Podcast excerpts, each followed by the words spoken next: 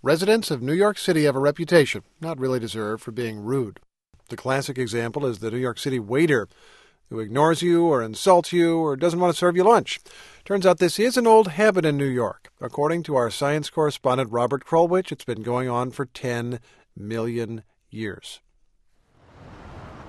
So here I am, right in front of Saks Fifth Avenue in New York City with my friend, the biologist Guy Robinson. We are not shopping, we are looking at trees. If you look up now, if you look into the branches up here, you'll see some uh, sprouting out of the branches. He is talking about thorns, big, spiky, sharp looking thorns high up on the trees in front of Rockefeller Center, right on Fifth Avenue. Local shoppers can just look up. Yeah, I see them. Yes, I do. I see them there. And if you touch one, ow, oh, it's really. Yeah, it's, it's very nasty. You wouldn't want to walk into one of these. but if you were Professor Robinson, you would ask Why are there all these spikes here? Trees typically produce thorns to repel something, but what could possibly be bothering this tree? It's protecting itself against what? Cab drivers. Not cab drivers, but no, but it is a puzzle, really. Because there's nothing around here that it's effectively defending itself against. So, what scientists do in a situation like this is they can ask Is there any other tree anywhere in the world that produces a thorn that looks just like this? And it turns out there is. Acacias, which you find in Africa, Acacia trees have the same size and the same shaped thorns. And why? well, in Africa, they seem to be protecting themselves against elephants. In Africa, elephants like to lunch on acacia fruit, and then for dessert, they often peel and eat the bark. Bark's very nutritious. But it's not, of course, good for the tree, because without bark, an acacia tree will die. So, over millions of years, they have evolved thorns to poke at elephant tongues. You wouldn't want to lick that tree. Oh no.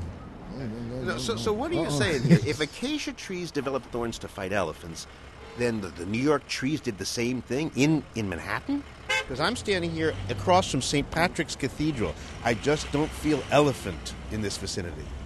Not now. About 11,000 years ago, there were elephants in Manhattan. We call them Mastodons. And says Carl Buell, who draws ancient animals, mastodons were kind of hairy and very big. Eight foot at the shoulder, maybe for a female, ten for a male. Whoa. This is a big animal. And they lived in New York? Oh, yes, we found mastodon remains and bones literally all over New York State. But when I said to shoppers outside Saks Fifth Avenue, here's a picture of what these thorns are fighting against,